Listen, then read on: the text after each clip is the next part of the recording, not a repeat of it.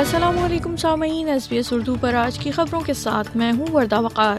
سب سے پہلے اہم خبروں پر ایک نظر ایک دہائی تک وکٹورین پریمیئر کا عہدہ سنبھالنے والے ڈینیل اینڈریوز مستعفی وارن منڈائن کا نیشنل پریس کلب سے خطاب اور اے این سی بینک پر بھاری جرمانہ اور اب خبریں تفصیل کے ساتھ ڈینیل اینڈریوز کا کہنا ہے کہ وکٹوریا کے پریمیئر کے عہدے سے مستعفی ہو جائیں گے جناب اینڈریوز نے یہ اعلان ریاستی پارلیمنٹ میں آج منعقد ایک اسنیپ پریس کانفرنس میں کیا جہاں ان کی اہلیہ کیتھ بھی ان کے ساتھ تھیں یاد رہے کہ وہ اس عہدے پر تقریباً ایک دہائی سے براجمان تھے تاہم ان کا کہنا ہے کہ اب عہدہ برا ہونے کا وقت آ گیا ہے leadership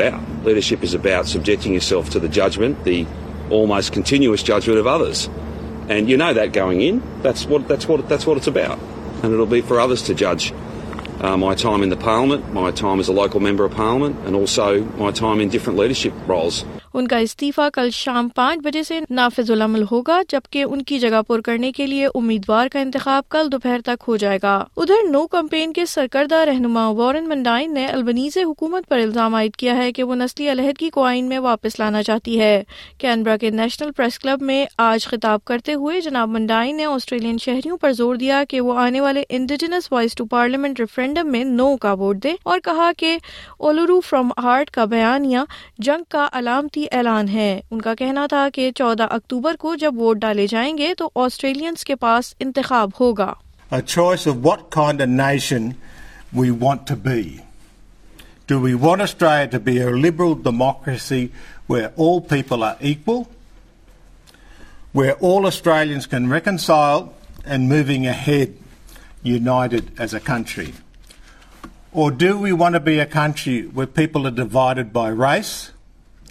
permanently in conflict with each other over facts of history that cannot be altered.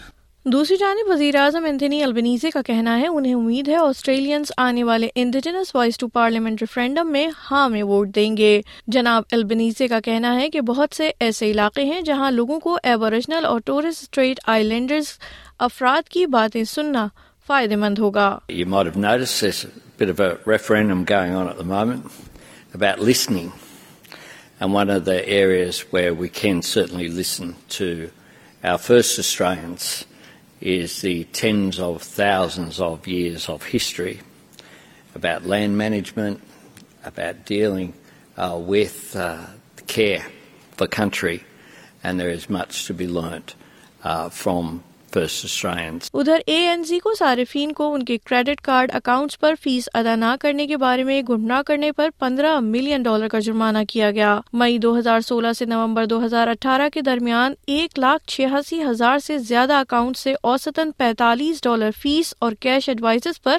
سود وصول کیا گیا کچھ صارفین نے غیر منصفانہ طور پر ہزاروں ڈالر وصول کیے بینک صارفین کو یہ بتانے میں ناکام رہا کہ ان کے کریڈٹ کارڈ اکاؤنٹ کے بیلنس اشارے سے کم تھے جب جب وہ نقد واپس کرتے تھے تو انہیں غیر متوقع فیسوں اور سود سے محروم کر دیتے تھے منگل کو وفاقی عدالت نے یہ فیصلہ کیا کہ اے این سی جی مؤثر ایمانداری اور منصفانہ طور پر کام نہیں کر رہا اور مالیاتی ضوابط کی خلاف ورزی کر رہا تھا سامعین آپ سن رہے تھے ایس بی ایس اردو پر آج کی خبریں